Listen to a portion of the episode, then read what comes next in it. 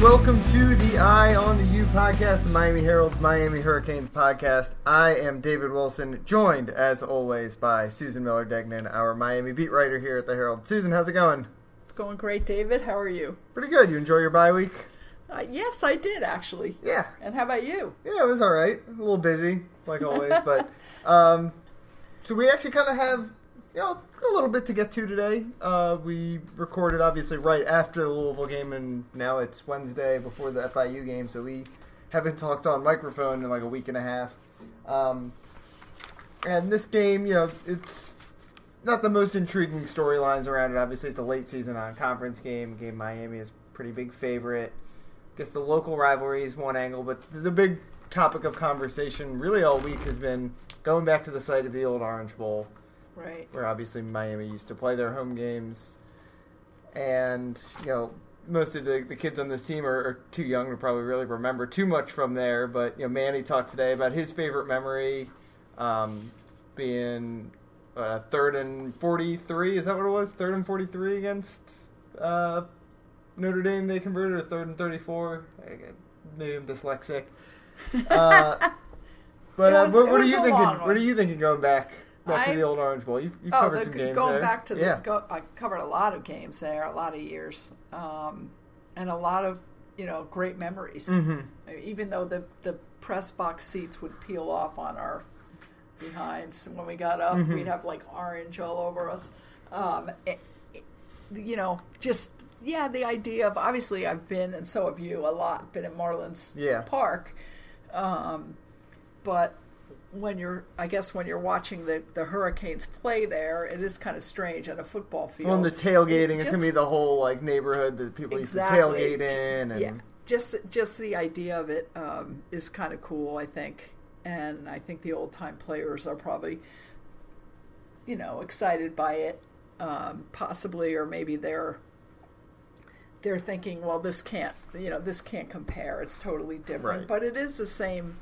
It is the same site, you know. The, Yeah. the, the ghosts of the uh, the hurricanes. Jeremy Williams said sacred ground. Sacred Ground. Yeah, he did. And, you know, n- national champions there. And, I mean, I've covered so many great games there. I just, uh, I can't pick one, but, you know, the, the last, the last game there uh, that they lost to Virginia, very last game there, um, was um very, very depressing.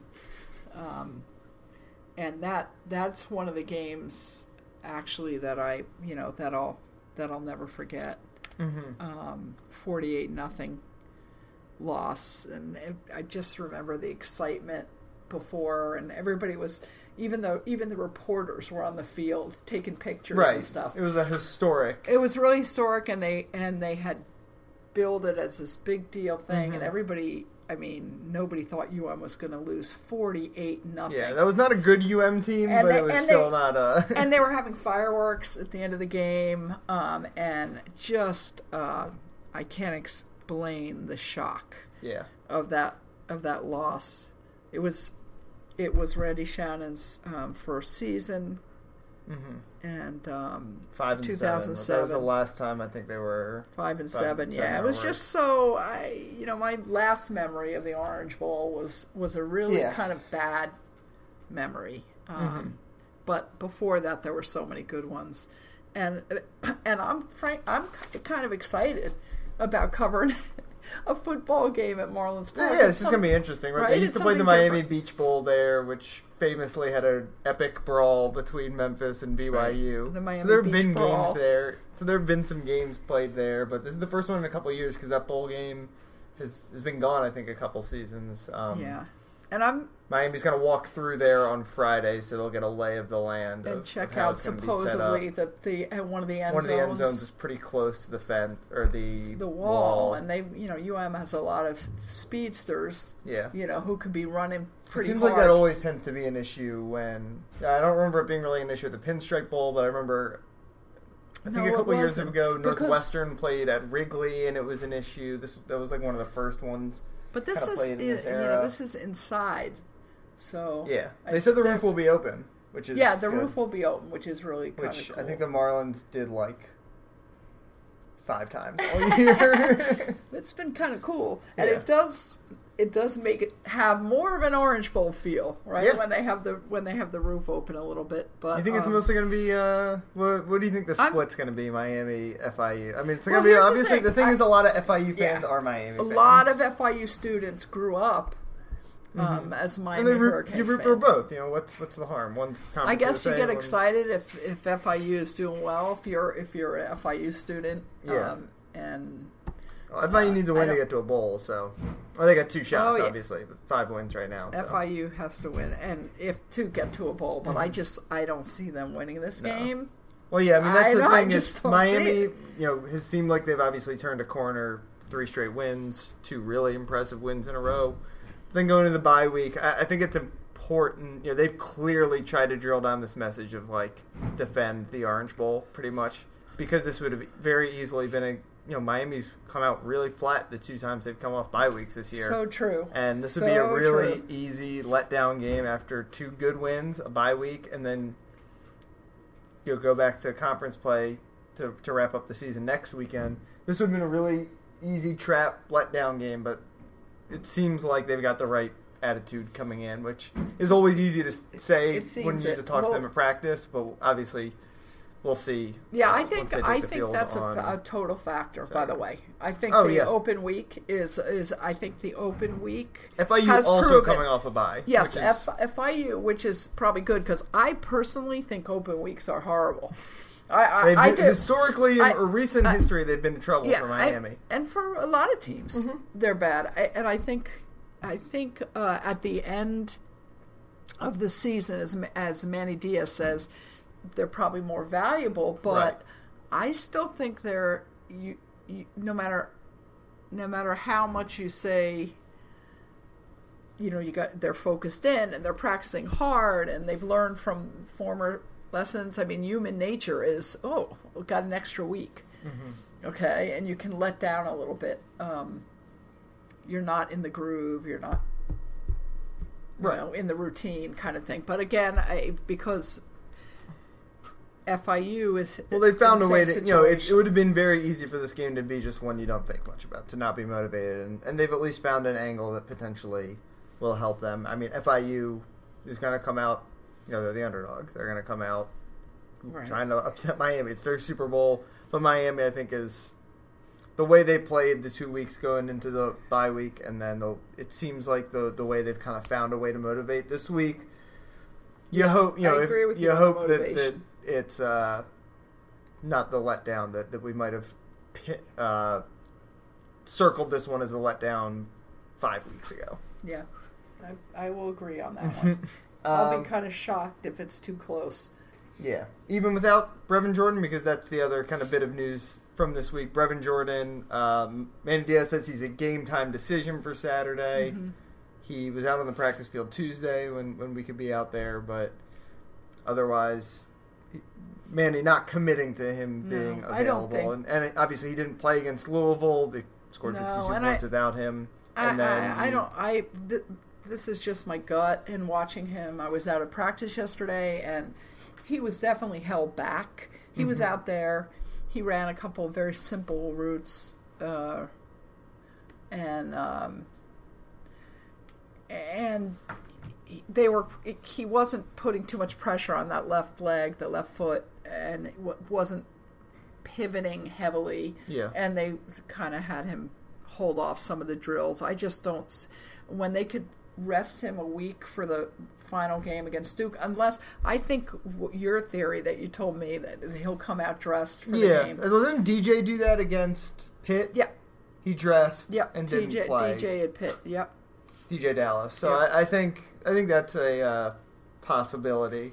I think that's a Maybe really if, it, if they're desperate, but although in the, even that Pitt game they kind of were desperate in the end, and DJ didn't come in. But they don't want to get him hurt for the last, uh, you know, game at Duke, And which is going to be, you know, a, really away. know, and it could be big for bowl implications, It could be very big, and then the bowl. and then the bowl, and then they yeah. get him. Uh, yeah, I ju- I just I don't see it because I think uh, I think they'll be fine with Yeah, and they've Will obviously Will Mallory. I- caught a touchdown against Louisville, and, you know, and, they scored 52 points against Michael Louisville without Brevin. It'll be fine. They'll be fine. Yeah, they scored 52 points without him, and it was, Yeah. you know, in a lot of ways, the Louisville game was the most impressive win of the season. I think for a lot of different Yeah, reasons. Point about Louisville. And Yeah, he didn't play. One of them is the fact that they were able to score without Brevin, and a bunch of other guys stepped up. Obviously, Mike Harley had probably the best game of his career. Dee Wiggins had another long touchdown.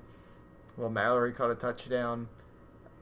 It Right. you know, Gave Will Mallory more confidence, got Yeah. him more play. I, th- I, mean, I- the more I think about that, the more I don't think he's going to play. the, So, the the hope obviously is, you know, obviously you're not you're not banking on Jarren throwing six touchdown passes again, just because that would be the record. But he can't have a letdown. You know, after a game like And it- Louisville, you don't want to you don't want to be sitting here on Sunday Yeah, I- morning after an ugly close win saying, "Was that Louisville game just a fluke?" You want to be thinking that this is a run that is sustainable now for these last two games of the regular season against potentially a good team in the bowl game and then give you a lot of confidence going into next year. You you don't want to be thinking that you don't know what you're going to get from Jarren week Or- to week, and or this just just happened that- to be a two week hot streak. Yeah, or even not necessarily Jarren, just the whole Right, the whole again. I just, yeah. I, I, I mean, I do think David, that's a possibility. I mean, I do think Jarren could come out cold. Mhm. I do. I don't. I when when you're again when you're playing every week Yeah, you're going to feels have more your ups- and you're to have your ups and downs throughout the year. and but and coming off a record-setting game and getting a lot of accolades and being written about nationally and it, it, it, it, you know you know when Jarren went into that Pittsburgh game for the in the middle of the fourth quarter and brought UM back the adrenaline was going and he was he knew he knew he was Yeah. he was in the zone but yeah, I mean he he's been had to riding be hot since then. he had to be. And then the next game, he gets to start, and um, you know he gets uh, to start again. Jarren does, and you. Oh, that was um, Florida that State. FSU, Yeah, right? So then, and then look what he does there. He's. I mean, how can you not be hyped up Right. at Florida State? So he had all the reasons to. So this will be very interesting. I agree to watch Yeah, Jarren. I mean, I think the I biggest the biggest thing you're trying to answer in these last couple weeks of the season, where you uh, obviously there's a lot going well right now. right. You want to basically think that it's this is what the offense is, not that this is what the offense can be, because obviously the offense can be an offense that scores 52 points. It can be a dynamic downfield passing attack paired with pro style I formation running that you know is a combination that's kind of the ideal. It can be all those things, but you want it to actually be all those things. You don't want to be what you know. You don't want to lay an egg against FIU and then have a disappointing game against Duke and, and finish the year Oh, be terrible. six and it seven would be just or, total or seven regression. and six, Yeah. and be saying, you know, if we could just get back to those heights from the Florida State Louisville game, we're going to win the Coastal. But be be wondering if that's reach if that's realistically reachable. Yeah, I mean, to me, it's about is is UM really on the rise? Right. In or was it whatever just way, a two uh, week flash? Right. Is UM if UM can win these two games, at least these two games in the regular season, Mm-hmm. um, you, you got to beat FIU convincing because I'm banking Yeah. on FIU win basically no matter what, which is probably not smart as we've learned in the past. But you know, it, you don't want it to be like the Central Michigan game where you win 17-12. You want to beat them by three touchdowns. right? Yeah, a convincing win, and I agree. Mhm. Yeah, um, it's it just it bodes very poorly for the off season if they if they screw up now. Whereas if they finish strong, then It's- all these good vibes carry over. It's big for recruiting. We'll, we'll probably talk on recruiting a little bit before we wrap up here. Sure. Um, but I guess before we do that, uh, Miami was officially eliminated from the Coastal over the weekend. It was a long shot, which It was a all long knew. shot, but it was kind of But fun it was, because it was fun to keep track of all these ones, checking off all the permutations. We all thought they were dead in the water. I mean, Mhm. a long time ago. Yeah. So it was kind of it was kind of cool that they could. But yeah, so, so how much does it backhand. matter that it's officially over? Does it ultimately, you know, obviously you want to go to the co- the coastal championship. I know there's like some differing opinions of do you want to go and get destroyed by Clemson or do you want to go and you know be able to hang a banner. Um, where, where, where do you kind of come down on? Is it a big Well- deal that they No. aren't making the coastal champ or don't win the coastal, or, or is it more important just that they're they're playing well right now? to me, it's definitely more important that they're playing well. Definitely more important, and that they keep playing well. I, I, I mean, part of me, even though I feel like they, you know, get killed by Clemson. You want to go to that game? I would love to. If, I would have loved for UM honestly to play in that game because yeah, I mean in the preseason hey, it would have been one of your goals, how do you right? know? Maybe Jarren Williams, you know, Throw six touchdowns. yeah, like Jarren Williams gets hyped. At, that would be so awesome if Mm-hmm. they they went and played Clemson and somehow found a way to win. Yeah. and you can't. You always have to, you know. Well, and you You just know, the you- game- I, I think I've said it a couple of times on the show. You want to be the team that's the team in the coastal. And my there's no team right now that's the team in the coastal. Virginia Tech had a little run early in this era of ACC with two divisions, Oh, Virginia Tech was has but there's no- dominant for years. but there's no. But this will be all seven. I think if Virginia goes this year, every team from the coastal will have been to the ACC Right. championship in the last seven years or something like that. yeah, like Miami needs to before you can yeah, I know everyone wants to compete for national championships. That's the goal. Before you do that, you got to be the team that wins the coastal every year, or at least the team that's the favorite in the coastal every year. right. I mean, the, it's it's just so they're all so You have to walk close. before you can run. Yeah, they're they're also the coastal. I mean, you know, seven and three as far as overall, 7 Mm-hmm. and three, seven and three, seven and three. I'm looking now six and four. Uh, Miami six and four because they couldn't figure out how to beat Georgia Tech. Yeah, I mean Um, it's possible you could get I think six coastal teams all make bowls. I, I can't remember who Oh, six, right, right, right. UNC and Duke are both four and six with two weeks to play. I'm not, I'm not sure if they play each other this weekend, but um, you know you could easily get five or six bowl teams from the division. Yeah.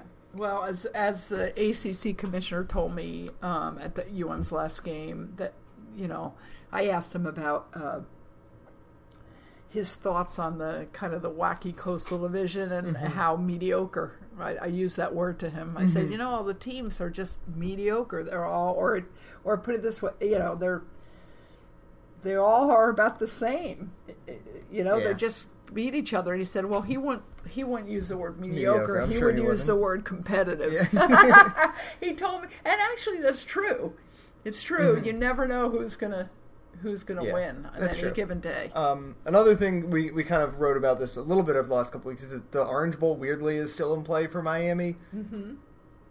yeah, There's been I- another little debate, and I think it's uh, um, pretty overwhelming which way it goes. Uh, you know, some people want to just win a bowl game. Maybe you finish nine and four or whatever, and then some people want the shot at. I think what is Brett McMurphy? I think project currently projects Miami, Alabama in the Orange Bowl.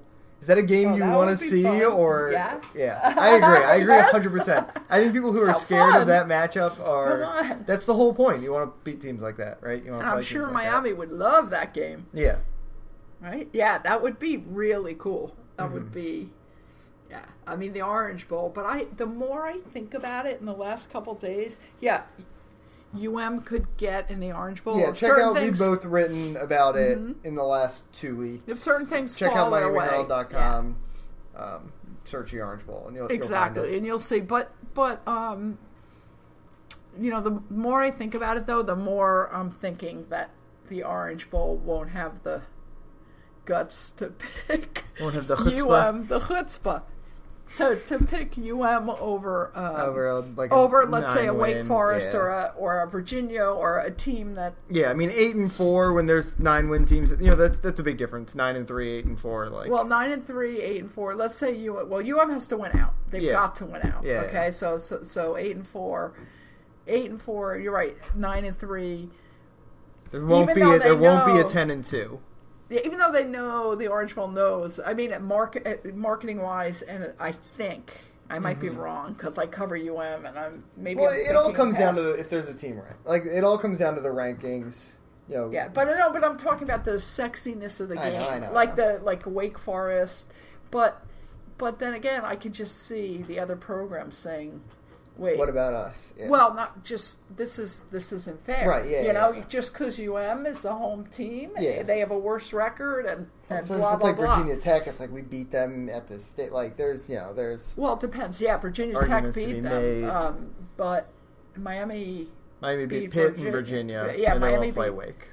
Right, the other, the right, other right, right. I just think possibly, depending on Yeah, I'm not ruling it out. I'm not banking on it, but I'm not ruling it out. Right, We'll put it that way. we'll be home if that happens. Yeah.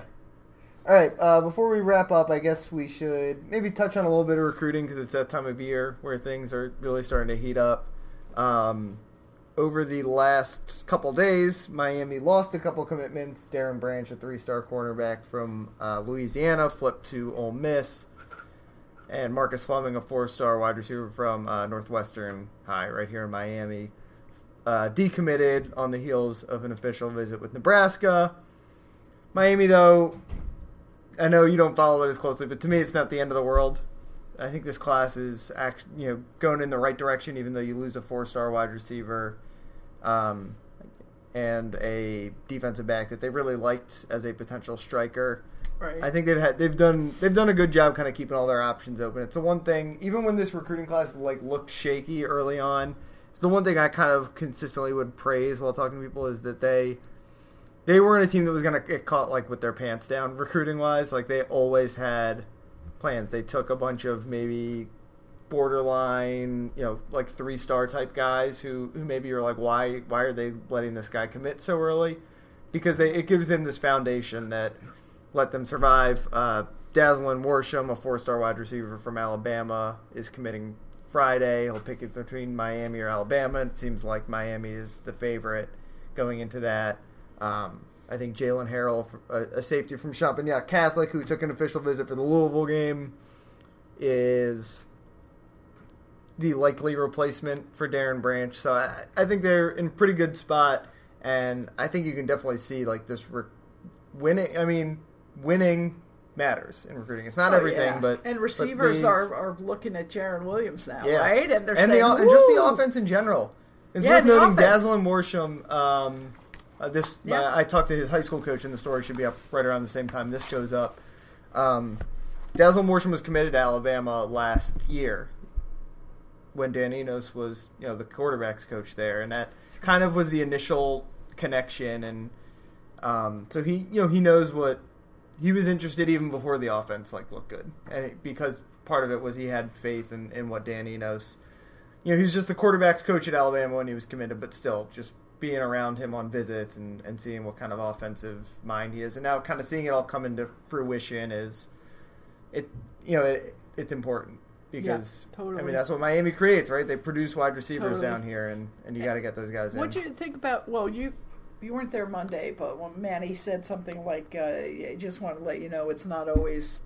You know, it's sometimes it's both sides, two sides. Yeah, kind of side. Is yeah, that I just mean- PR for him? You know, trying No, to, there's- or there's- damage control, or is that? Um, No, there I there are definitely true. guys that are Miami and Manny actually talked about this today.